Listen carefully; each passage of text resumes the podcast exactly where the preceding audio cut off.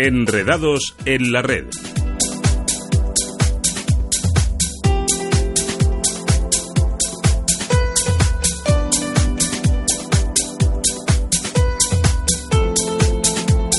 Hoy nos vamos a sumergir en el mundo de la inteligencia artificial.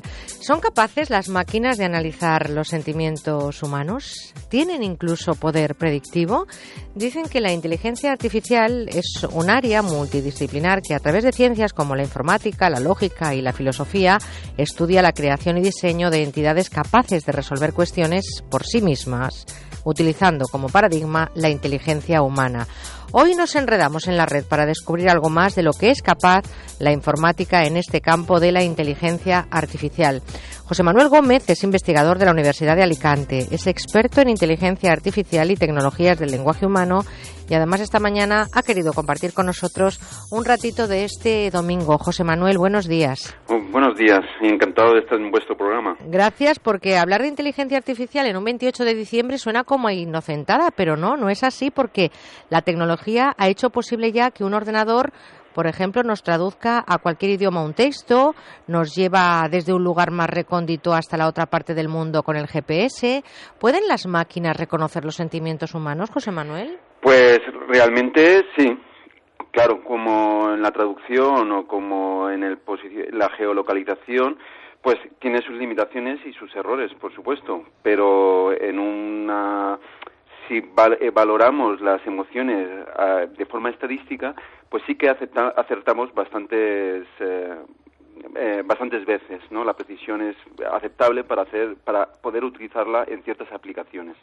Fíjate que si nos remontamos hacia atrás en el tiempo, por ejemplo en la década de los 60 o de los 70, ya se decía que habrían máquinas que serían capaces de sustituir eh, a la inteligencia humana. Y esto es como un poco el huevo y la gallina. Para que un ordenador eh, pueda emular la inteligencia de un ser humano, tiene que estar detrás un ser humano para haberle contado cómo es nuestra inteligencia. ¿Cómo funciona esto de pasar nuestra inteligencia a las máquinas y si realmente van a ser eh, eh, pues de alguna forma esos sustitutos que tendremos todos en el futuro?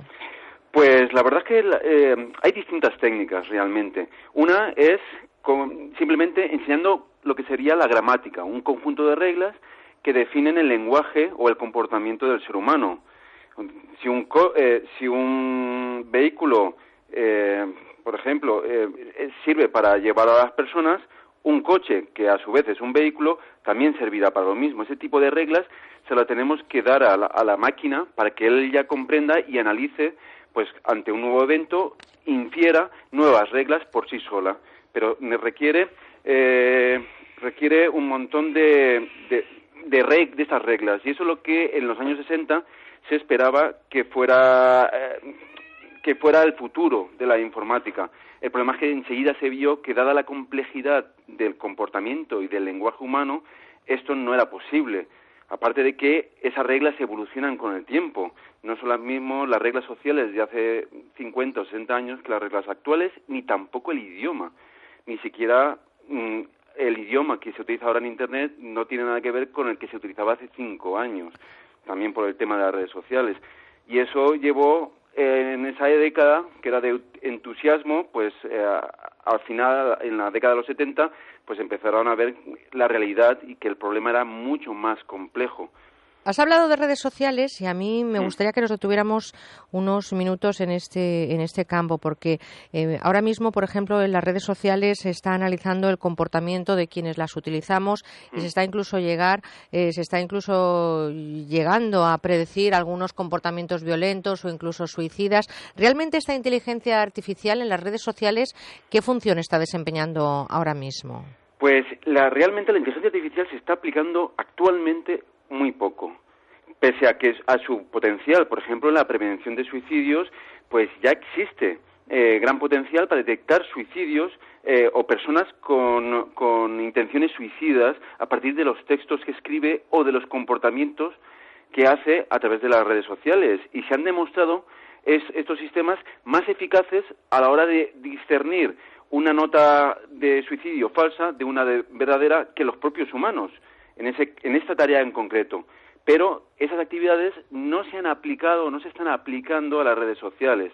Hay ciertas iniciativas, pero todos son trabajos manuales, como una iniciativa que ha iniciado hace unos meses Facebook, junto con una asociación de eh, una eh, de prevención de suicidio, una asociación de prevención de suicidios, para que manualmente se pueda denunciar ese tipo de cosas, pero realmente la labor eh, automática todavía no se ha aplicado y no se ha visto el potencial que tienen las redes sociales. Acabas de mencionar a Facebook y hemos conocido hace muy poquito que esta plataforma quiere evitar que los usuarios, por ejemplo, cometamos errores en las publicaciones. Jean LeCun, uno de los científicos em, quizá más estrella que integran ese departamento de inteligencia artificial de la red social, dice que están trabajando en un asistente virtual que detecte un comportamiento extraño, anómalo, algo irregular y nos advertiría al mismo tiempo, por ejemplo, la plataforma forma diciéndonos, ojo, vas a publicar algo que a lo mejor mañana puedas arrepentirte.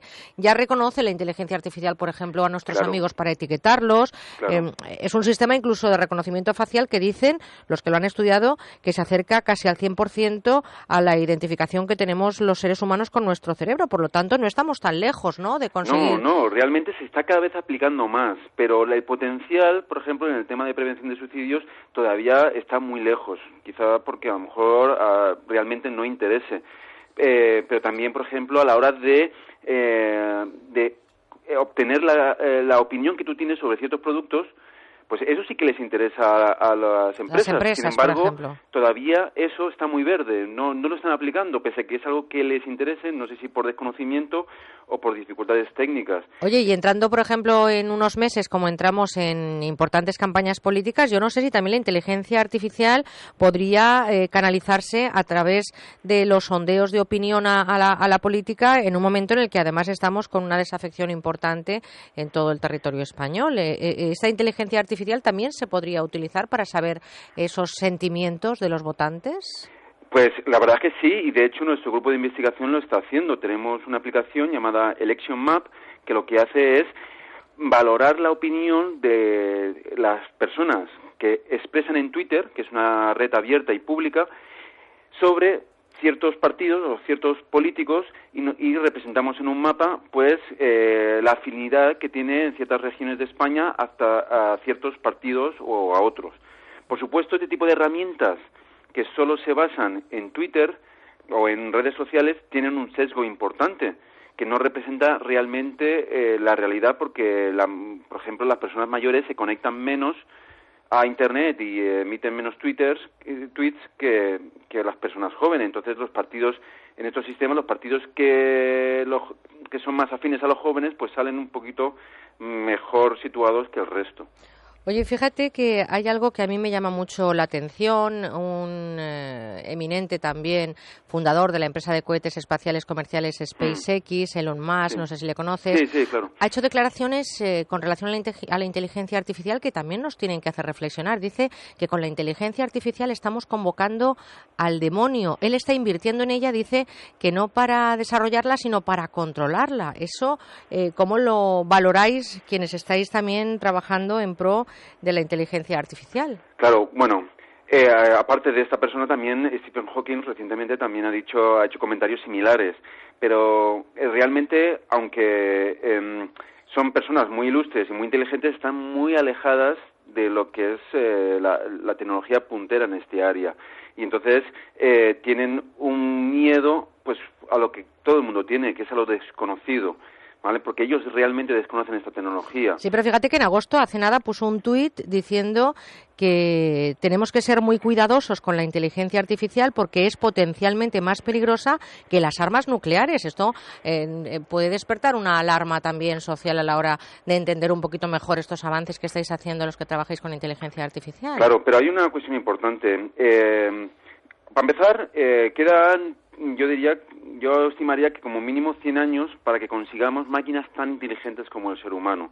¿Vale? Eso para empezar. Pero aunque lo consiguiéramos, eh, normalmente todas las guerras y todos los problemas que hemos tenido pues han sido por dos razones. Una por recursos, por, por luchar por los recursos que, que unos necesitan y otros necesitan. ¿Vale? Si entramos, eh, queremos el mismo recurso y este es limitado, pues habrá conflicto. Y también por ideología y sentimientos. Entonces, eh, una máquina, en teoría, tendría que pensar más lógicamente y saber lo que mejor le conviene. Le va a convenir a una máquina no sé, destruir a la humanidad. ¿Para qué? ¿Con qué objetivo? Pues si eh, algún día estas eminencias contestan esta pregunta de forma satisfactoria, pues podríamos eh, valorar si esto es realmente así o no. Bueno, en cualquier caso, caminamos hacia sistemas que piensen como humanos, que actúen como humanos y que piensen racionalmente. Yo esto lo veo un poco lejano, como tú dices, pero lo veo complicado, ¿no? claro, eh, caminamos hacia eso, pero para aplicaciones concretas. ¿vale? Muy concretas y muy específicas. Y en estos momentos, pues que ayuden a las empresas o a las personas a, ciertas, hacer ciertas tareas y a, quitar esos trabajos automáticos que continuamente hacemos.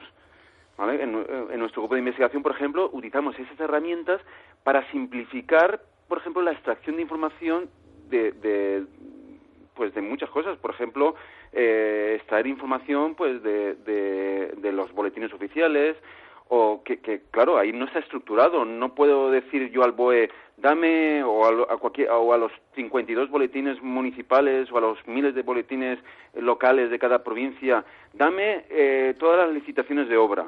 Porque cada uno lo hacen mm, con, un, con el lenguaje, en el formato que ellos quieren, con un lenguaje específico, algunos en valenciano, otro en gallego, otro en castellano, Vamos, que los hombres y las mujeres, los seres humanos, vamos a estar siempre por delante, algún paso más que de estas máquinas. Y lo que es cierto es que, como todo, eh, hay que saber utilizarlo y esos eh, eh, caminos que estéis recorriendo que sean para dar mayor bienestar y mayor beneficio a una sociedad que siga, por supuesto, capitaneada por los seres humanos. claro, no, eso yo creo que va a ser, eso va a ser así por siempre. Además, una, una máquina aprende lo que nosotros le enseñemos porque tienen unos receptores limitados de lo que el mundo le rodea. Si nosotros solo le damos cierta información, ella aprenderá esta información. De todas formas, yo soy bastante optimista en este sentido, porque yo sé que en el futuro, tarde o temprano, las máquinas van a ser más inteligentes que el ser humano, y de hecho lo son para ciertas cosas. Por ejemplo, ya eh, durante muchos años eh, hubo una competición entre los humanos y las máquinas en el ajedrez. Por ejemplo. Y en los videojuegos, hay videojuegos a los que es imposible ganarles, ¿no? Por lo tanto, ahí están esos datos. Un mundo apasionante del que seguiremos hablando y en el que esta mañana nos hemos querido detener, la inteligencia artificial. Fíjense ustedes que hace ya pues 30 o 40 años se hablaba de que iban a haber, de que iba a haber máquinas que iban a ser capaces de razonar y dialogar con los humanos en igualdad de condiciones. Eso ya lo tenemos y lo que vamos a intentar es caminar hacia ese futuro en el que toda esa inteligencia artificial sea aplicada de forma ética y honesta para que la humanidad sea un lugar, eh, para que la humanidad tenga un lugar mucho más, más cómodo y, por supuesto, que estemos ahí en el mundo del avance tecnológico. José Manuel Gómez, investigador de la Universidad de Alicante, experto, como han escuchado ustedes, en inteligencia artificial y tecnologías del lenguaje humano. Gracias por compartir esta mañana con nosotros un ratito de esa inteligencia personal sobre la inteligencia artificial. Un abrazote. Gracias. gracias. un saludo.